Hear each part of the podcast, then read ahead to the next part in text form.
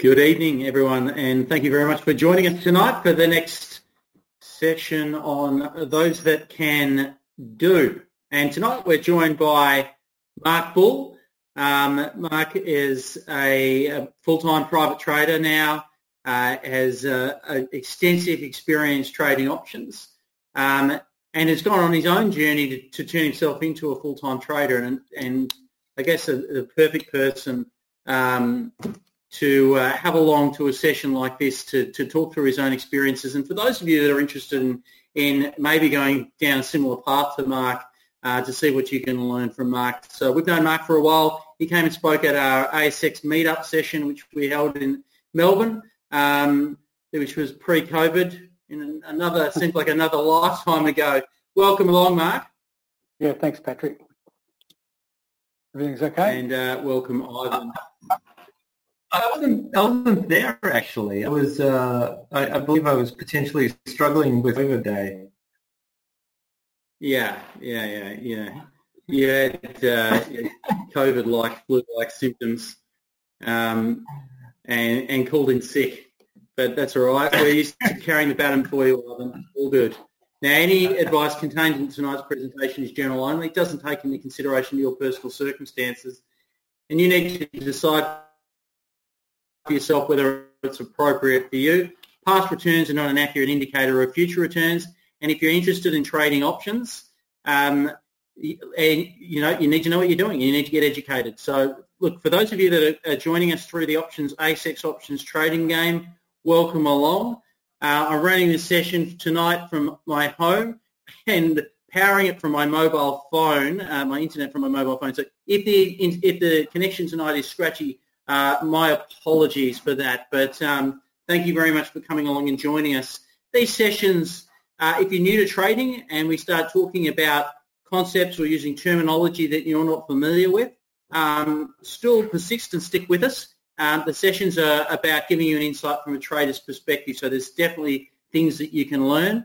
Tomorrow night, we are running a session with Graham O'Brien, who is the head of equity derivatives or options on the uh, ASX, the ASX. And we're running an education session. We'll be primarily focused on volatility, which is something that I believe I'm expecting Mark will reference, knowing Mark quite well, um, in tonight's presentation. So, um, you know, thank, thanks, Mark, for, for, for, taking the time and joining us. Now, um, Mark, can I just ask, sort of as a, as, as, as a way of sort of getting back into the, the conversation, um, when and how did you actually get into trading? Okay, I became interested in, in options when I was working for a, a listed company and all these directors were giving themselves executive call options. And that sort of sparked my interest in exchange traded options, well, obviously completely different vehicles. I just looked at the amazing amount of leverage that you could get. Um, so then you've got to focus on learning and yeah, I, I suppose I made the mistake of going to a get rich quick seminar where they were telling you this risk-free super trading strategy. And thinking back now, it it's just such a crazy um, idea. It was, I think it was called the protected buy right. So you buy shares on margin, buy long dated puts and write covered calls every month. It was bullish and bearish and neutral, everything at once. And, and you're just to- totally confused. And look, if you wanted to generate um, uh, premium from, from selling options, you just do it through credit spreads. You don't have to go to the expense of buying stock and margin and long dated puts. It was an insanely stupid idea, and I don't know how they're able to promote this stuff, but it just appealed to people because you think it's risk-free, and it's not. Um, so then you go down the path of, of, of, making mistakes with that and learning. You know, I went to um, uh, a course run by Chris Tate and all his Bedford trading game forums. Very, very good.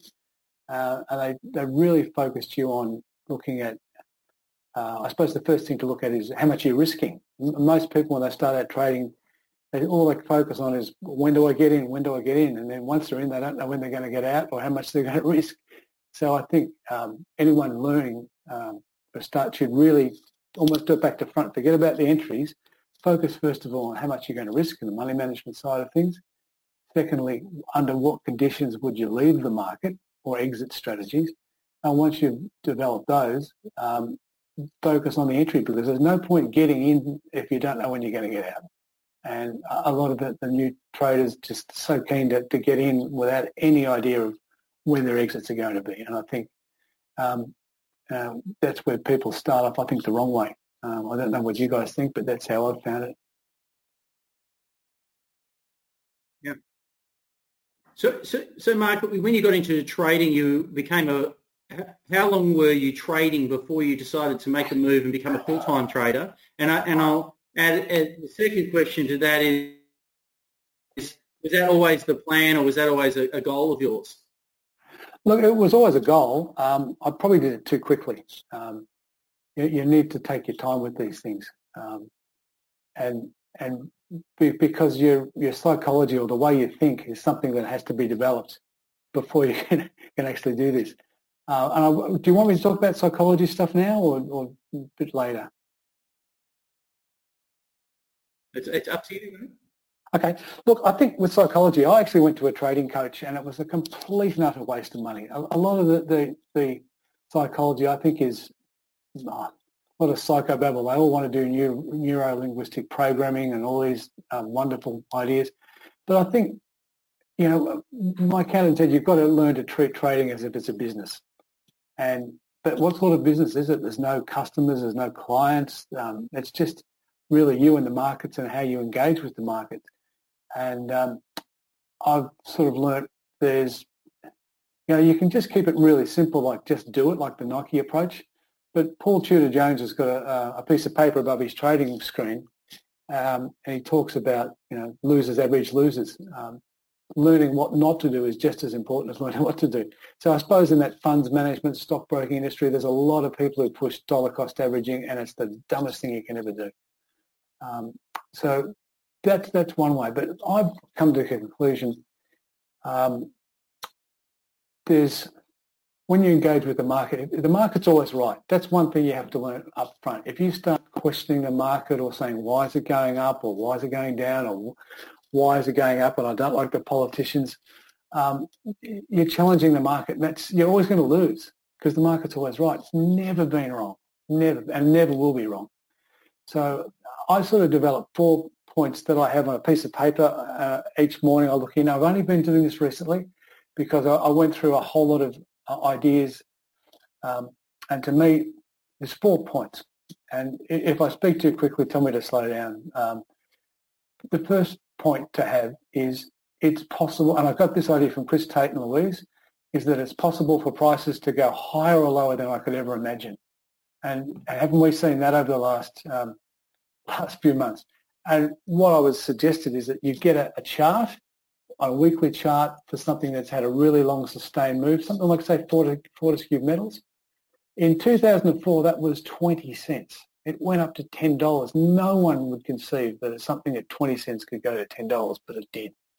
So uh, I think if you just take the view that prices will go as high or low as you could ever imagine, and what, what I've actually done, um, as a, moving away from trading, as um, I play guitar, I'm, I'm always interested in the, the famous guitarists who sell their guitars.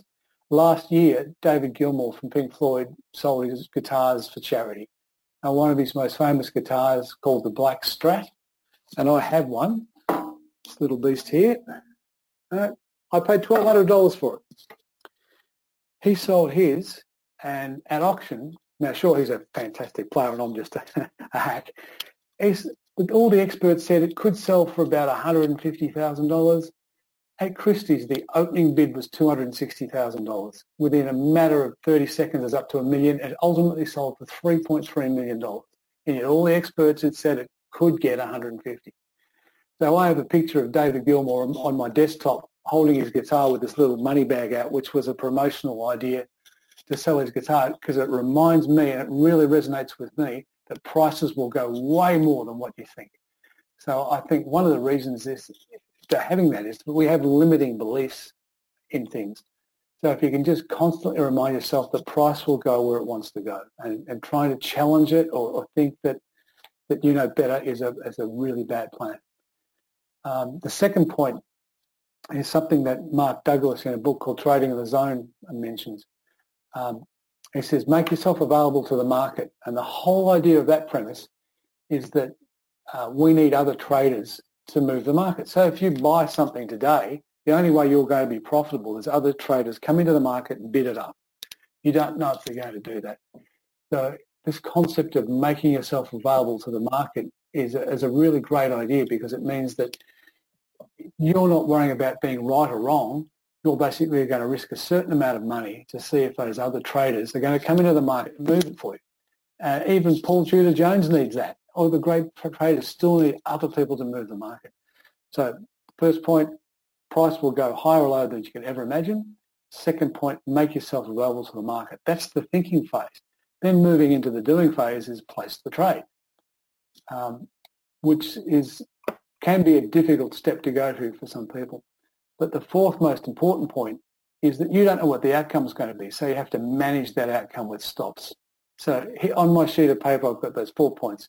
Price will go higher or lower than I get everything possible. Make myself available to the market. Um, place the trade and then manage the outcome with stops. That's the psychology stuff that I think is pretty straightforward and simple and works without getting all these really deep um, uh, some psychologists want to look at your childhood and your background and they go into this relentless psychobabble. But I think if you treat it as a business and look at those four points, it can make things uh, a whole lot easier because if you see a signal, and what I've done is, is go back in times when, and I think what you've got to do is you, if you don't take a trade, you, you don't think it's right, that's, you're looking for excuses. And I think it's a really good idea to, to write a list of the excuses. And I'll give you one of the most pathetic excuses I've ever had for not taking a signal is the signal's generated on a Friday. Oh, I don't want to hold it over the weekend. What if, what if Saturday I wake up and the market's moved against me? I'm not going to have much of a weekend. It's an insanely stupid idea because if a signal's generated on a Friday, the market is telling me to do something. It's not telling me to think and, and hesitate and worry about what may or may not happen. So um, I think writing a list of the excuses of why you, perhaps you didn't get in a trade or why you got out too early and keeping that journal is a great idea to uh, to improve um, from making mistakes. I mean, we're all going to make mistakes, but you've got to be able to learn from them. Okay, that's uh, um, pretty much a, a, simple idea, but it's very important. Yeah, yeah, uh, spot on. I, I, really enjoyed that. Now, the what in terms of um, what information are you using, Mark, to identify trading opportunities? And, and I will say, yeah, I, I, I, I'll precursor that question by, are you these days primarily trading options or are you trading a bunch of different instruments? Uh, a little bit of stock, but mainly options. But for me, as an option buyer, the volatility has been so high, it's been nothing to do. it's been very frustrating. Yep. Um, but look, I, I, guess I've summarised my um, trading into to two areas: trading the trend and trading turning points at resistances and support levels. Now, one of the things about support and resistance levels, just because it's at support doesn't mean you suddenly go long. You've got to have a reason for getting into the trade. So um, you've got to look at a pre-existing condition. And the greatest tool for, for trading um, resistance and support uh, areas is a horizontal line. You know, and free on, on every chart. Most people overlook it. I think it's one of the most powerful trading tools there is. But once you're at that support or resistance line, you need a trigger center. So if you like, the setup is the zone that zone. I don't use a line because it's too um, too small. You just have a resistance zone or a support zone. Um, and then you, you, look at basically trigger. It's a candlestick pattern. There's no point entering on something if there's no reason to do so. It might be at support or at resistance, but if there's no reason to enter, just because it's at support nearby, they could get, go through it. so you've got to have a, a setup, a reason to look at something, and then you've got to have a trigger causing you to take action. The same thing with trading trends. If you want to trade, uh, if you want to buy calls or put bull spreads, if you're bullish, price needs to be above a moving average. That's the first setup. Then you have the trigger, which is some sort of candlestick pattern. Um, I think that gives it pretty simple. So if you're bearish, you want price to be below, below the moving average, and then you have a trigger to enter. So that, that notion of having a, uh, a setup, which is a pre-existing condition, to cause you to either be bullish or bearish in your view, and then a trigger to actually enter is uh, is really important. So the, the tools I use are basically moving averages, obviously the 50 and the 200, horizontal lines, yep. gaps. Gaps are really great for showing support and resistance. Gaps start trends and they can end trends. They're really, uh, they're very much overlooked because people see a gap and they go, what do I do with that? Well, there's a tremendous amount of information in those gaps. And I use uh, candlesticks as triggers, but look, implied volatility is so crucial in understanding the price of the instrument you're buying.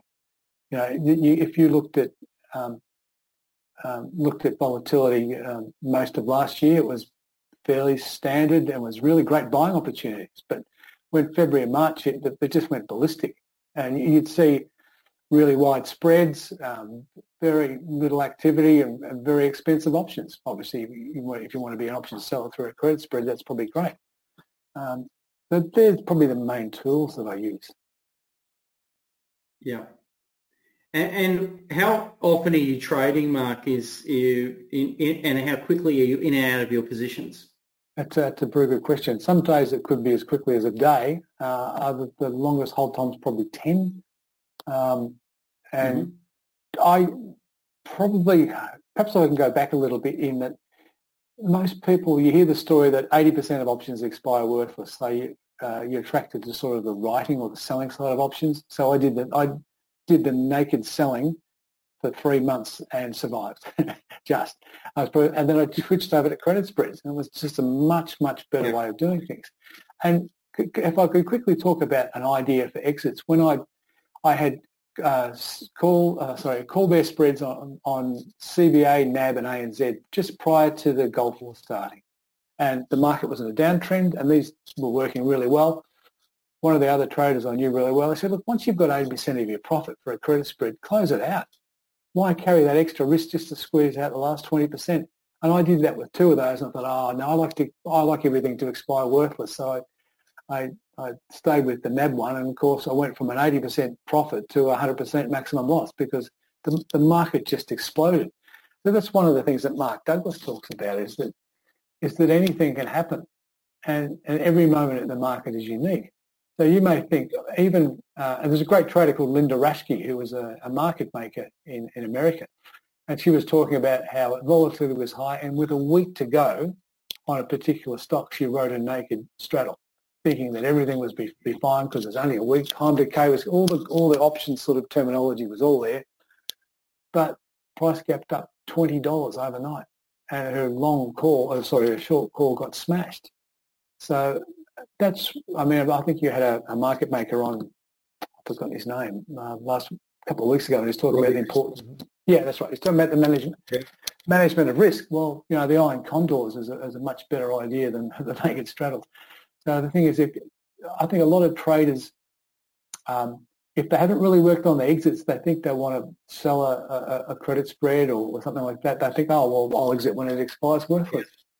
May not be the best plan. It's it's you have to look at the charts yourself and do a bit of back testing. But if you've got 80% of your profit on a credit spread, why hang mm. out? Why hang out that last 20%? Sure, the time decay may kick in, but if you're at a, uh, um, at a support or resistance level, why not just put the money in your bank?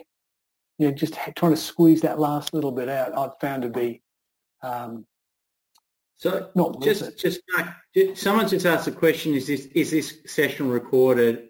It is recorded and it is also on the screen there. You can go to Spotify and pick it up tomorrow or Apple podcast okay. uh, as a podcast as well. So Matthew, who's asked that question, just an FYI, it is being recorded. Um, Mark, in, in, in your, um, you mentioned you do spread trades and you mentioned you're a buyer. Does that mean that you're doing um, bull call spreads, bear puts? Uh, what, what other, what strategies no, are you using? Look, I, I like I'd like to simplify it um, to basically buying calls, buying puts. I've done a lot of back testing through the software, and um, if when the volatility is right, you make more profits from doing that. That's what I've found. Um, but each to their own poison. If you prefer to do uh, credit spreads, if you're bullish, just do put bull spreads, and it's the signals are generated. If you're bearish, do call bear spreads if you like, if everyone's different, you've got to find something that, that resonates with you. If you think, okay, I prefer to, to, to sell options through credit spreads or iron condors and that resonates with you, do it.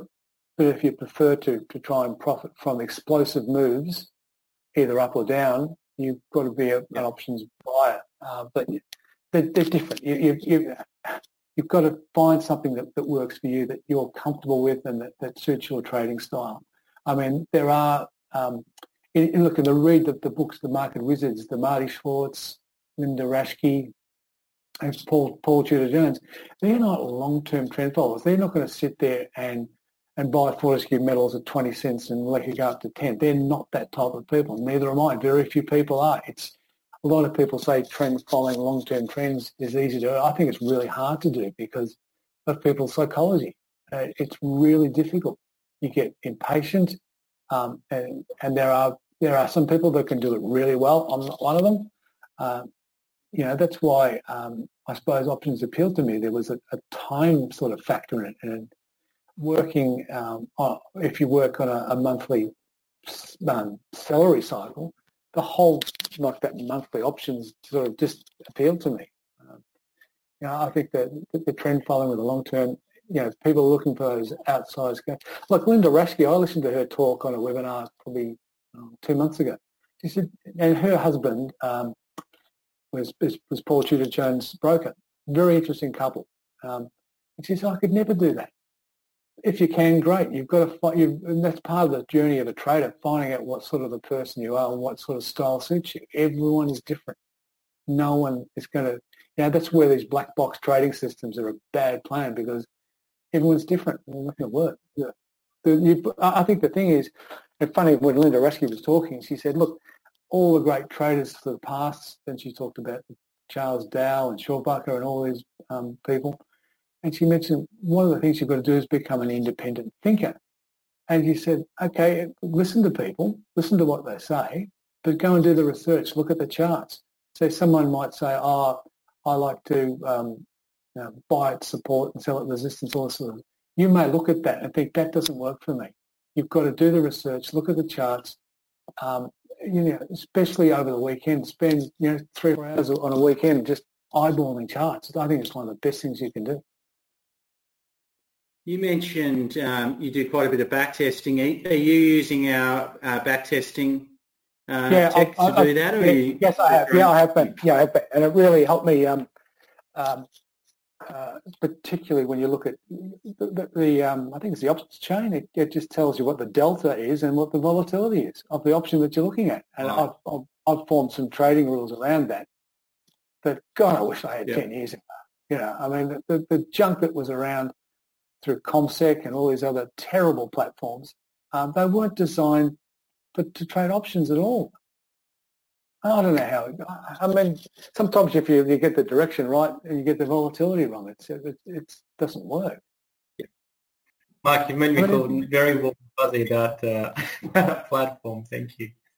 Oh, look, it's a, it's a really good tool. So I, I, I won't talk about what I like to look for in terms of delta and, and stuff like that because it's that's the way I do it. I don't want to give people other ideas, but most people would say, okay, uh, traditional options trading strategy, you've got to buy in, in, terms of looking after the Greeks. If you buy at the money in 90 days' time, all the Greeks are going to be covered. But by doing that, you've lost the most important thing, and it's leverage. You don't need to buy 90 day time, 90 days time if your hold time is going to be less than two weeks.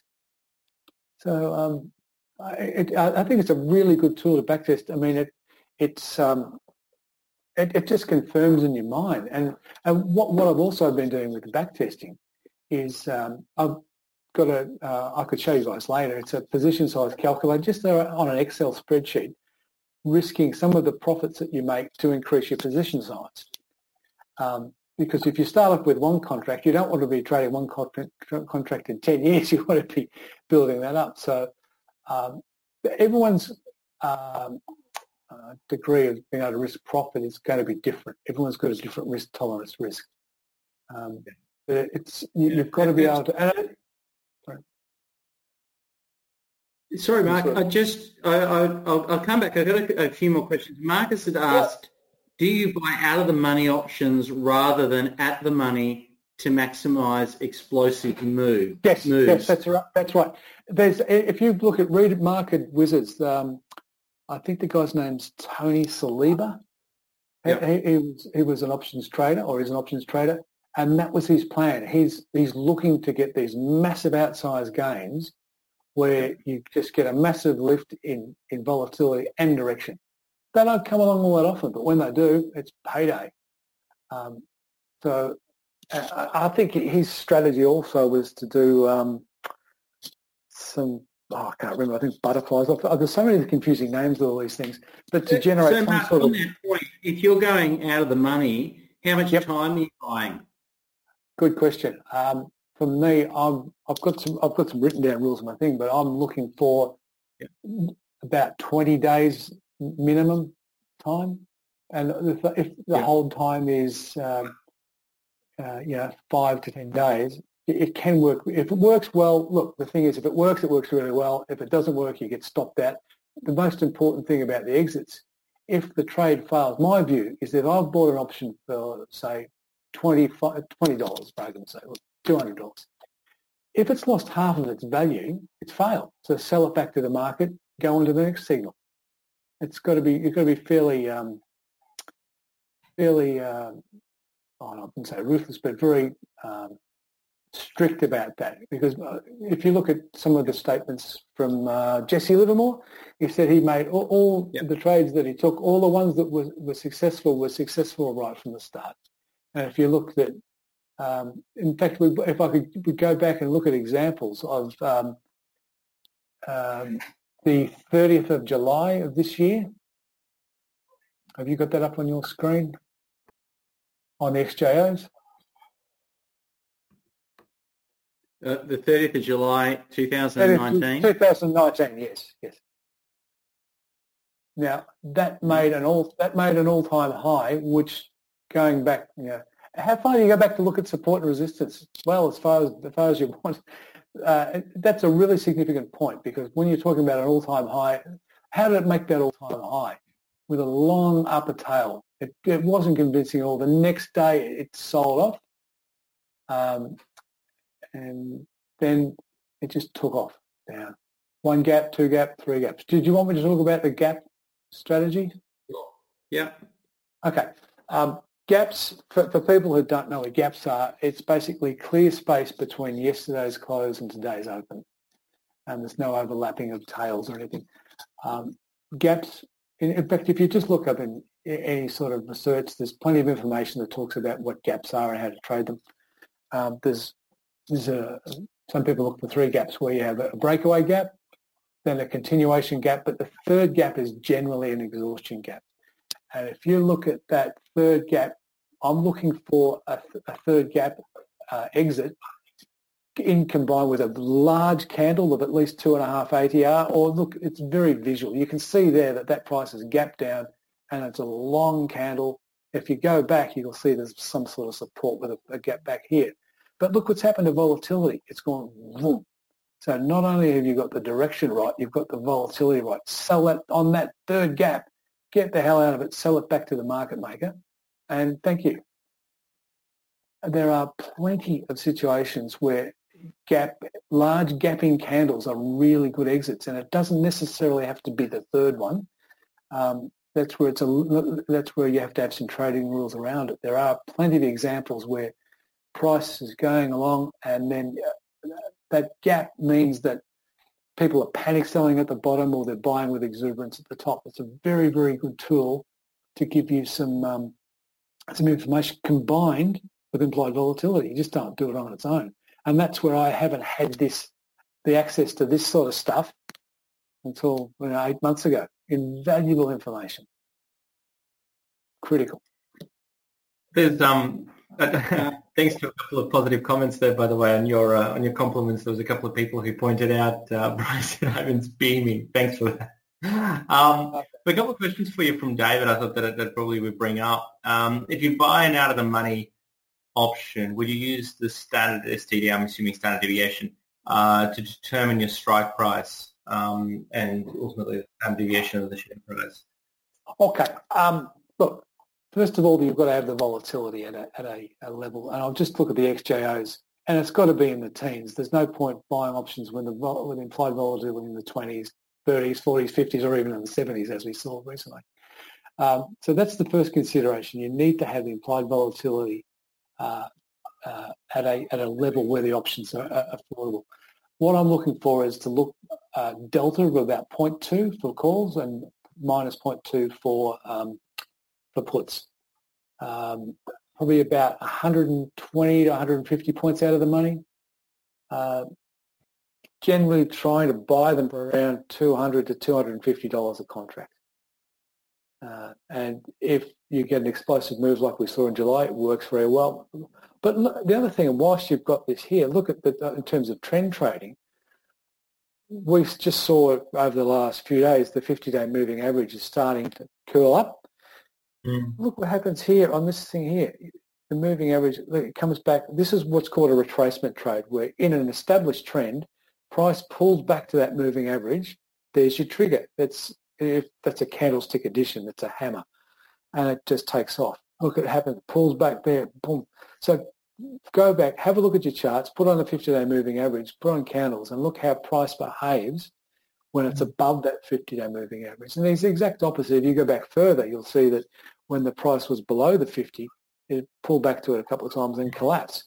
So um, I think um, I think I think there might be some value in you sharing your screen, or maybe using maybe uh, Patrick just giving up control um, because it looks like you're pointing to your screen while while some people are not noticing. Um, and also, while while while you, while you guys are doing that, um, just quickly, so you go on and set up a trade ultimately in most of the uh, options cookbook. Um, we, we sort of build around the 30 delta. Um, so uh, that turns out to be about half a standard yep. deviation. So you look at um, it's probably more around about um, about 0.4 or so one standard deviation.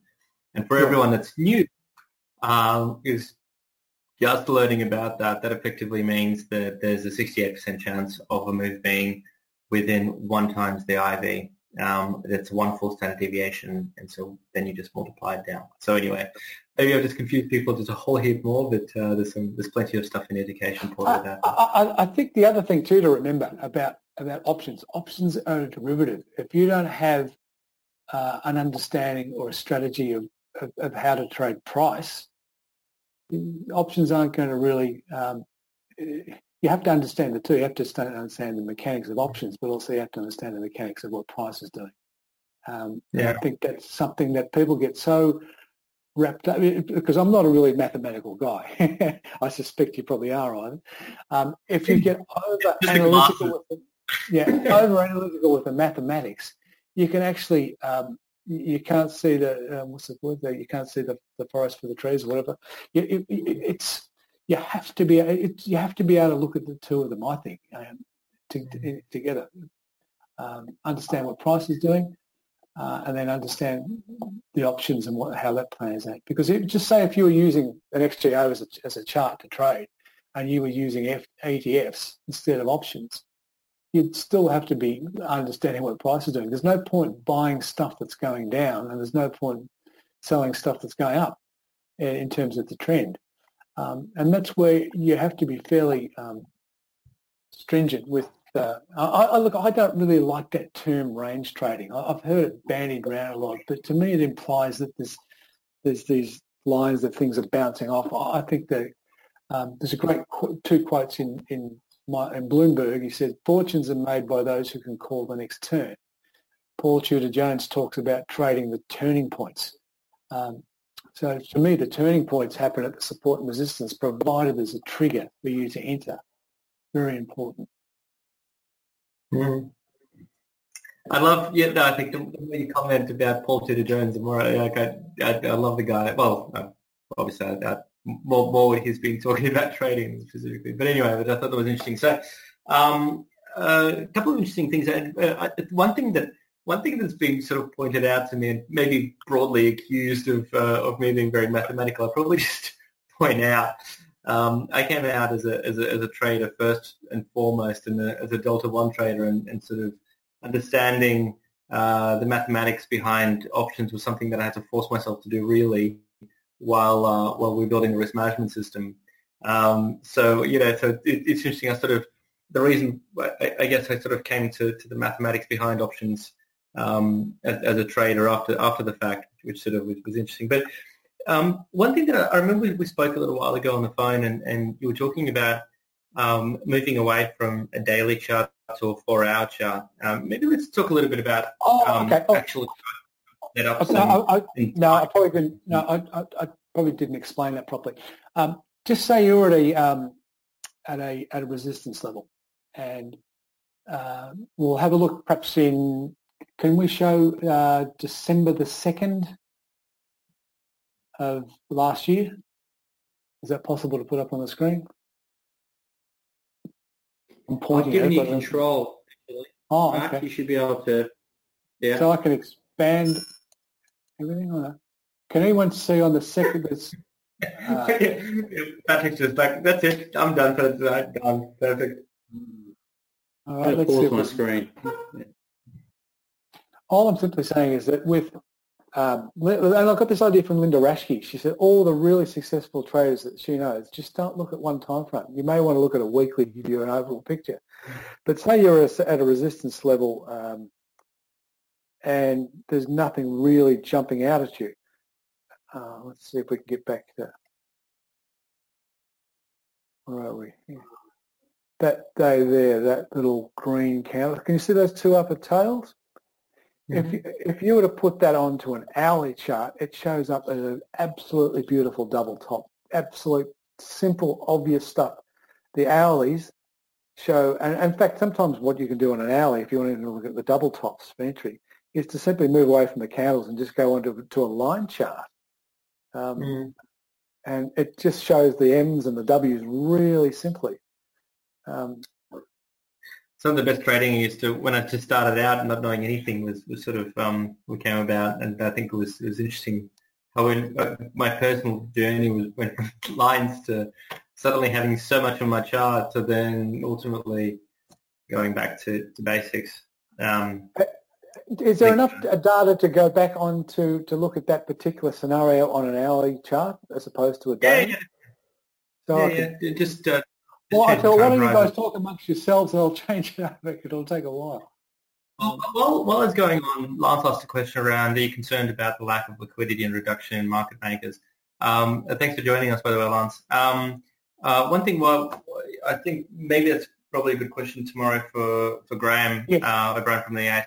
But overall, um, there's actually been quite a big pickup in, in market makers uh, overall. Um, we were talking about this with uh, with Nathan, who's a, who runs a, an options fund, uh, maybe five six weeks ago, and uh, it was interesting how what he's observed, especially in the weekly options that don't have the same market maker support, there was a bit of a pullout, and uh, I think that I don't know if, if uh, anyone's observed anything differently, but it, to me it seems like the market makers are back in now. Uh, Yes, now they are. Yeah. yeah, it, things are a bit tighter, aren't they, Mark? Yeah, well, uh, you just have a look at the open interest on XJO monthly options. They're Yeah. substantially better than they were a month ago. Substantially. Yeah. Yeah, It'd so- be interesting to hear the stats from Graham O'Brien tomorrow. He can tell you from the, the, the Mm. stats of, but, but you're right. Um, okay, here's this little, can you see this little area here? Yep. That's, that, that's what we were looking at when it was on a daily chart. But look at that on, on an hourly chart. It goes up, Mm. down, beautiful double top, and then you get in, boom. So Mm. all I'm simply saying is that if you if you're at a support or resistance level, or if you're at uh, an area where you're, you're thinking there might be an opportunity, just have a look at an hourly chart, and it may give you a picture like that, or it may just show you something um, that that's more obvious than what Mm. the uh, the dailies are. I think it's a good tool. Mm. The kind of, uh, you know, a lot of the guys that I've, I've sort of um, picked up trading with, um, they were always sort of looking at a tick chart and then a 15-minute chart, 30-minute chart, one hour, two, four, were really the key things. I remember I used to um, I used to use the four-hour chart a lot more than the daily, just because you do get a little bit more more info. Um, and uh, I've never had so much success with the two. But then, you know, then ultimately I was sort of I remember talking about this maybe about six months ago, um, or maybe way longer actually. With Pat Pat and I were talking about kind of concept of okay, well, you know, is it, is it how much? Uh, it just comes down to how actively you want to trade, and, and Of course, you know, and if, if you Yeah, because you know, like if, if you're looking, there's one point in time, and I remember actually went to a weekly chart because I just stopped. I stopped. Yeah, I just wanted to be in the market a lot more and and um, catch longer term trends a lot more. Um, I actually spent a lot of time back testing that stuff as well. And anyway, there's no significant edge, but you know, it's not as perceived. But um, yeah, it's interesting. I think uh, that particular scenario, and you know, looking from it from a super high frequency trader about 12, 12 years ago, whatever, uh, less 10, um, you know, you used to get these really heavy offers sitting there in the, uh, in, in offer. And, uh, you know, and then, and then eventually when, when that was to go, you, get similar kind of patterns and then suddenly this big offer would pull and suddenly there was like supposedly so much selling pressure that just disappeared. And there's some really interesting games that go on behind that. But sometimes um, you get a lot of that information just from a chart, which is which is interesting. Um, question from from, from Danny was. Uh, go on. Sorry, when you're finished, I've got a question, so let me know when you're finished. I was just going to read Danny's question. Was that what you were going to do? Right. No, no, I wasn't. Um, no? I wanted to know, um, Mark, you just something you mentioned earlier around volatility being too high for you to be in the market where do you need to see volatility before you go back to buying options again? Okay, it's a really good question. I, I like to see volatility on the X. We just talked about XJOs um, in the teens, and I'm looking for, you know, as I said, the, the, the rules that I've got. Um, buying options with about 20 days time, about 100, 125, 100, 100 points out of the money, that with a delta of two. Um, so if you go back and look at the um, uh, options that were out of money by about 100 points most of last year, they're about 100 points out of the money and at a delta of 0.2. At the moment, you've got to be about 400 points out of the money to have a delta of 2. It's just too far. Um, it, it's, it's sort of telling me it's a bit like and, and my, my, wife keeps on saying, but when are we going to, you know, when's the next signal? Um, and I said to her, well, when you go out shopping and you buy, she likes buying pumpkins um, to make pumpkin soup. So and I said, look, when you go to the supermarket and pumpkins six dollars, you don't want to buy them, do you? Well, this week they're a dollar, so she's more about five of them, you know, because they're cheap. So it's a, it's a it's a fairly crude analogy, but I think all I'm simply trying to say is that okay, the pumpkins at the moment they're a dollar. Two weeks ago they were six dollars. Why would you want to buy them at six when you can buy them for one? So you need that's a very crude analogy, I know, but it's it's accurate. While you and I mean Graham O'Brien keeps on talking about that. Really understand implied volatility. Um, no. And but by that options chain tells you the volatility and the delta just on each option. It's fantastic. You don't have to guess it. It's there right in front of your eyes. So if you have a look at uh, options when the volatility is around 10, 11, 12 percent, know, you'll get out of the money options um, with delta of 0.2 if your calls or, or minus 0.2 if your puts, about 100, 125 points out of the money. Um, and if, if, if the trend accelerates, because my view is I'm trying to get them into in the money. I mean, I think one, I reckon in the money, at the money, out of the money is some of the least discussed topics when it comes to options. People get obsessed with the Greeks. Um, uh, you can find that uh, even on the day of expiry, options that are in the money have intrinsic value. Um, mm. yeah. And I think it's a really um, important consideration. What, my, what, look, my, my aim, my dream is to basically buy something that's 150 points out of the money and sell it when it's 150 points in. Um, it's not always going to work, but that, that's that's the basic objective. Uh, yeah. What's, what's, um, what's your ratio on that, Mark? Sorry? What's your win ratio? Do you find yourself winning uh, more trades than not, or is oh, it really? No, that's a really, really good question. Um, with um, I, have only started using the 50-day moving average um, probably about eight, 10 months ago. Prior to that, it was some. It was mainly an eight-day, and it was too much noise. Uh, my I've, I've back tested signals that didn't work in the past uh, using a 50 move, it would have kept me out of probably 80, 90% of the ones that didn't work. Uh, very important consideration. In fact, I looked at there was a uh, on my old system. There's a signal buy puts probably I don't know about a, a week ago, thought, no, nah, it's above the 50 day. Don't go near it. And sure enough, very good. It's a very good, reliable source. As I said, if you're bullish, you've got to wait for the price to be above the 50 day moving average. If you're bearish, below the 50, uh, I think there's simple rules. I mean, Marty Schwartz out of uh, Market Wizards, his simple rule is I think he uses a 10-day simple moving average, but he trades very short time frames. Uh, you know, he, he, he, in fact, I think he's got his system structured so that um, he of calls it green light, red light. When price is above the 50, the the moving average turns to green. That's telling him to be bullish. When price is below the 50, it turns red, it tells it to be bearish. It's a very, it's like a traffic light type thing. Um, it, it, it, sounds simple, but it's the simple things that work. And if you read Market Wizards many times, you know, being above a moving average to be bullish and below a moving average to be bearish is a very reliable, simple tool, and it can keep you out of a lot of trouble. Yeah, really can. Absolutely. Um, I, I, I'm not sure. Did you ask Danny's question, Ivan? I, regarding... No, I was actually about to, but I thought that I wouldn't interrupt you twice. But okay.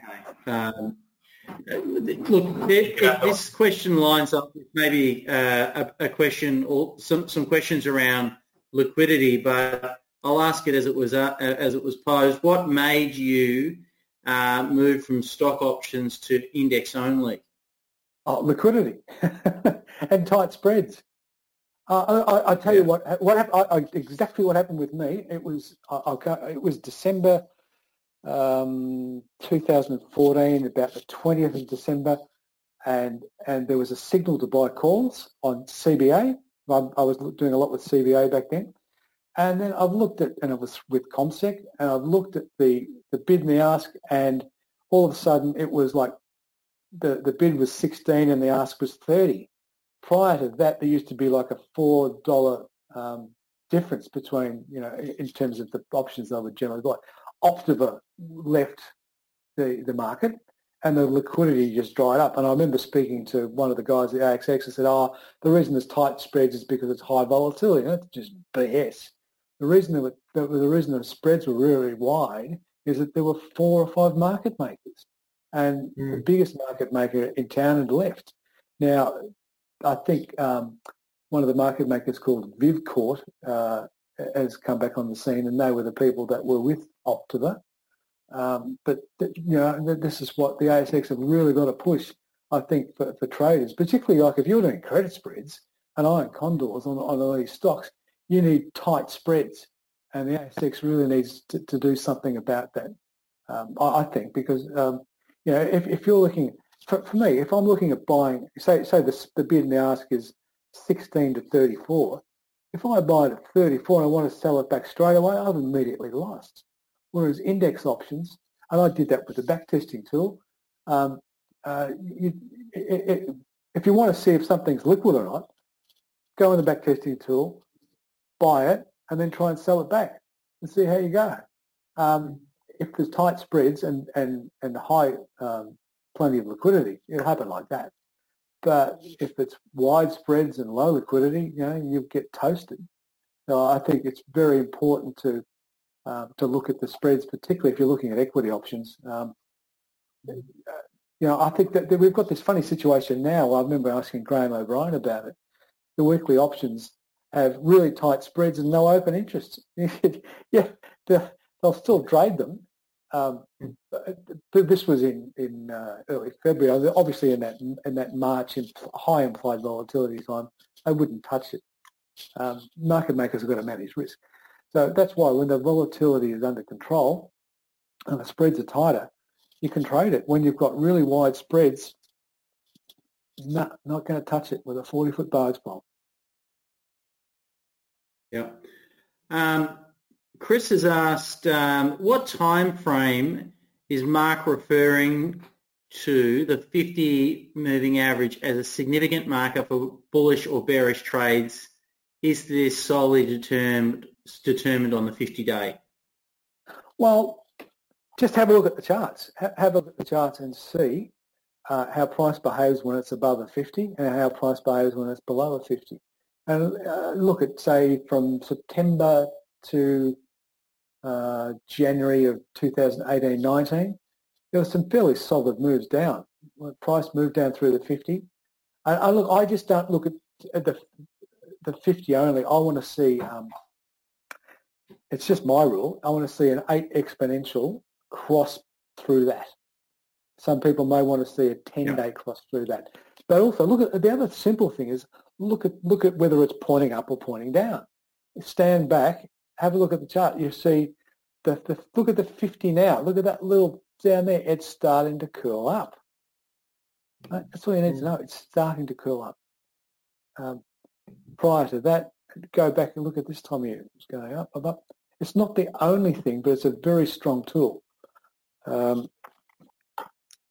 there are obviously support and resistance levels to look at, but that, that I, I, basically run two systems: a trend trading approach and a support and resistance, or a, a, a it's not it's not range trading. I like to use the term turning points at support and resistance because uh, sometimes you can have a market in an uptrend, like in, in the 20th or the 21st of, of February this year, the trend was up, but there was a, um, a, a, resistance level to look at. Um, no one knew, and no one in their wildest dreams could imagine that it would drop two and a half thousand points in three or four weeks.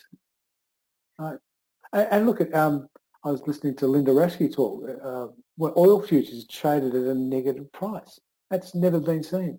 But I think getting back to that first premise, if you look at the signals that you've generated and if you've made mistakes, perhaps you haven't taken a trade or you've got out too early, just go back to, I think, those four points. Price is going to go higher or lower than you could ever imagine. Make yourself available to the market, place the trade, and then manage that trade using stops, manage the outcome.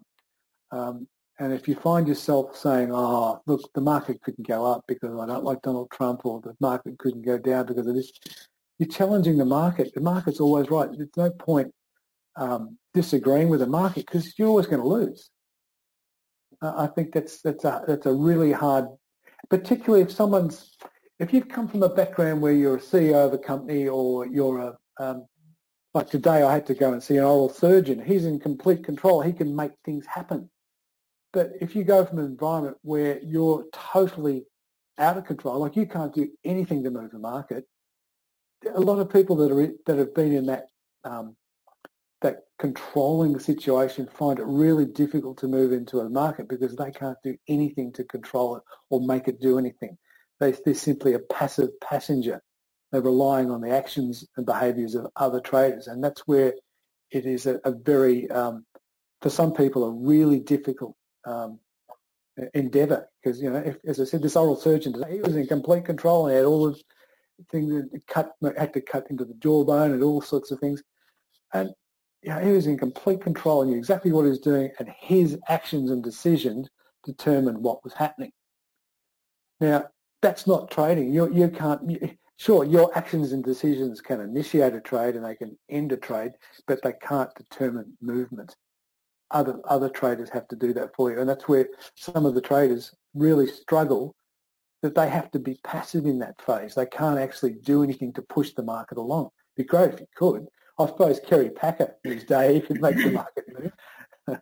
Warren Buffett can probably make them. But look, there are traders out there that are big enough to move the market, but I haven't met anyone in this country. you know, it's um, uh, I think that's one of the hardest things to get around. If you've come from an environment where you're in control and you're making things happen and you're the uh, causing uh, things to, to move. You go into trading, you can't do anything to make the market move. I think you made me realise why I hate surgeons and Mark, I've got one. Yeah, yeah. I've got one uh, last question from me, Mark, and that is, if you went back to when you started trading, and you might even choose maybe the time when you went and became a, a, a full-time trader, what advice would you give yourself now if you if you could go back in time? Okay, never sell naked options, and I assume with your platform you can't even do that. So yeah. we we don't and, know. And the other thing is um, work on your, your, your work on having courage.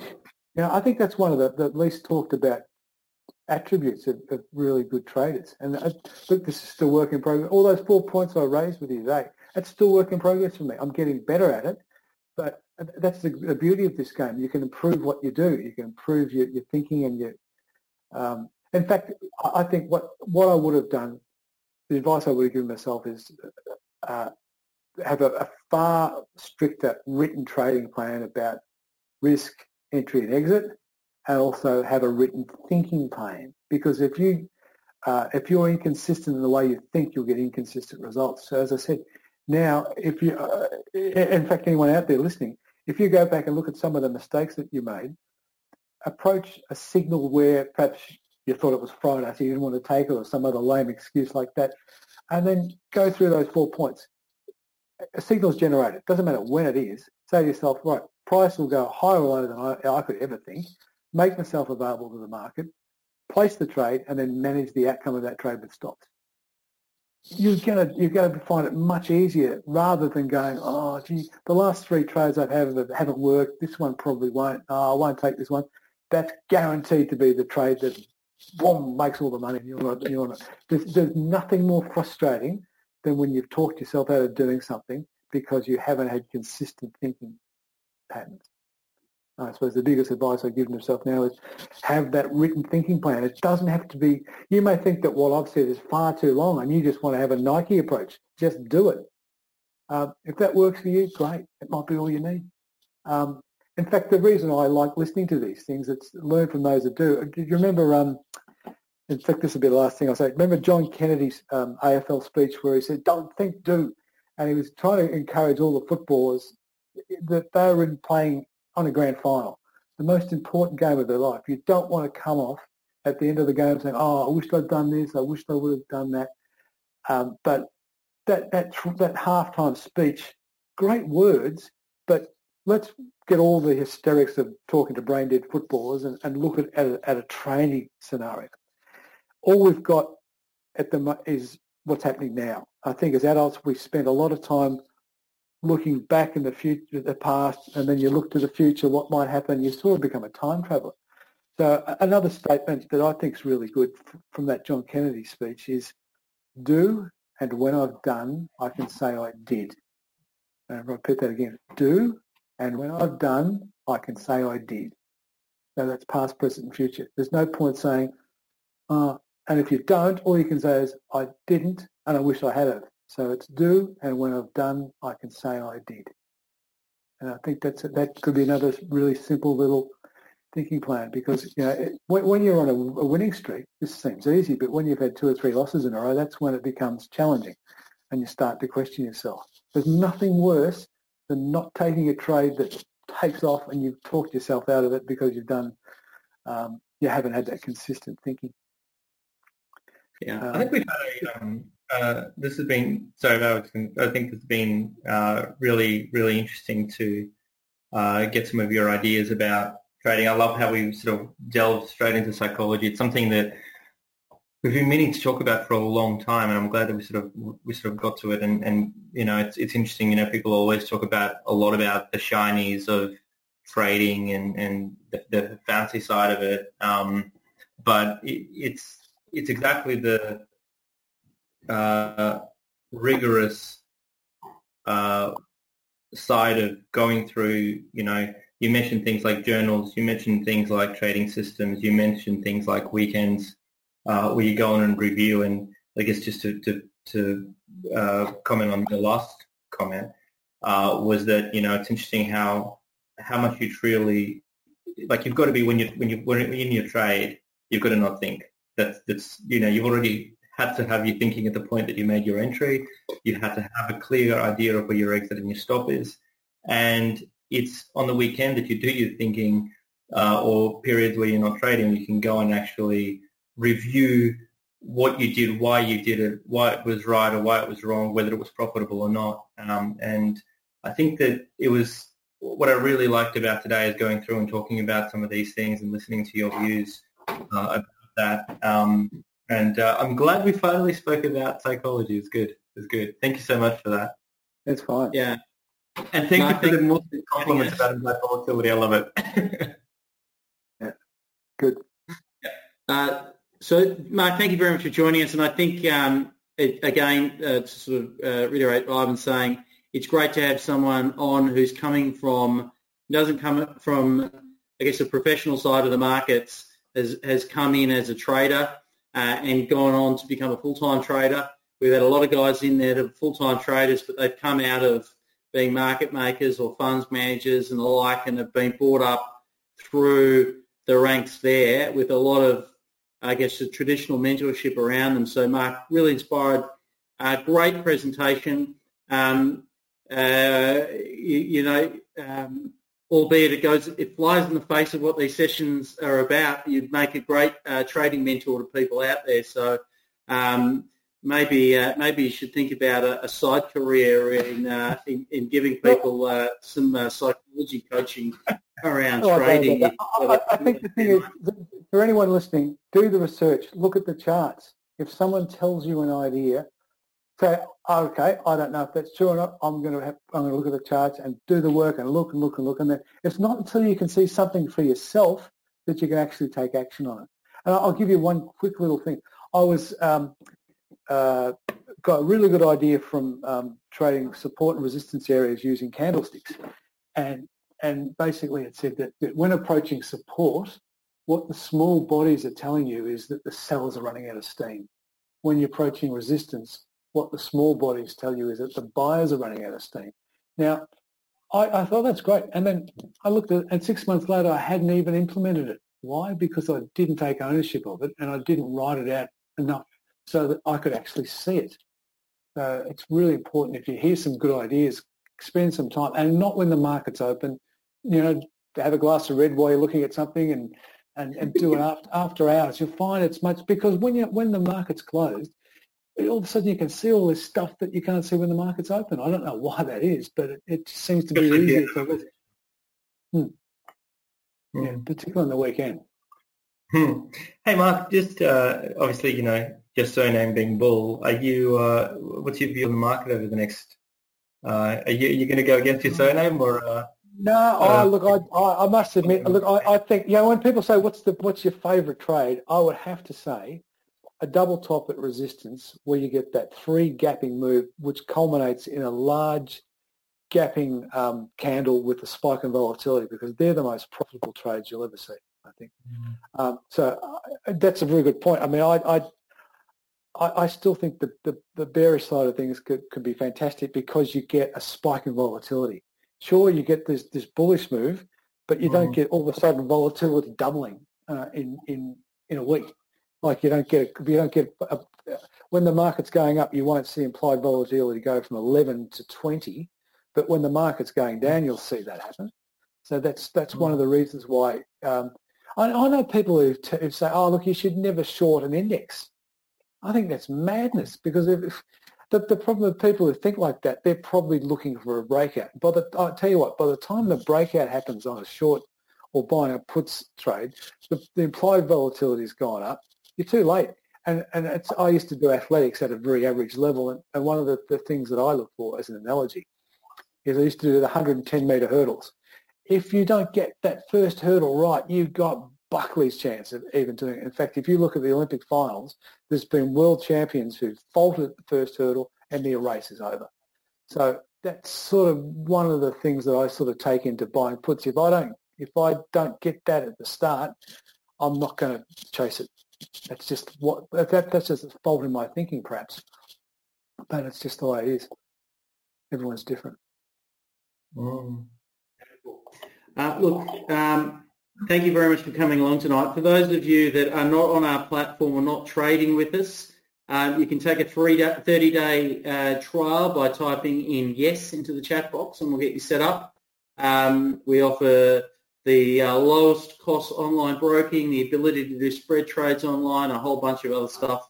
And if you want to get a trial, just type in 30 days and um, we'll get you set up for that. But we specialise in working with traders um, and I get a lion's share of our clients are very active traders, a lot of very experienced traders use our technology. But it is simple to use and it is there for people who are beginning and that's why we, we run the ASX options trading game. It's a really great way of bringing people in to practice in the live market. Tomorrow we're running a session which is I think a very important one for anyone that's new to options or experienced, uh, which is talking about volatility, implied volatility. Um, and so Ivan and myself will be joined tomorrow night by the head of derivatives for the ASX, Graham O'Brien, um, who uh, is very knowledgeable on that. And he's going to be there for a Q&A as well. So uh, any questions you've got regarding anything to do with the markets, market makers, liquidity, anything that you want to discuss with Graham, bring those questions along tomorrow night. Um, and uh, we look forward to, to having you on. Mark, again, thank you very much. Great presentation. Really, uh, really, really good. Some great lessons there. You're spot on, on point uh, on so much stuff. I, it, was, it was great to hear.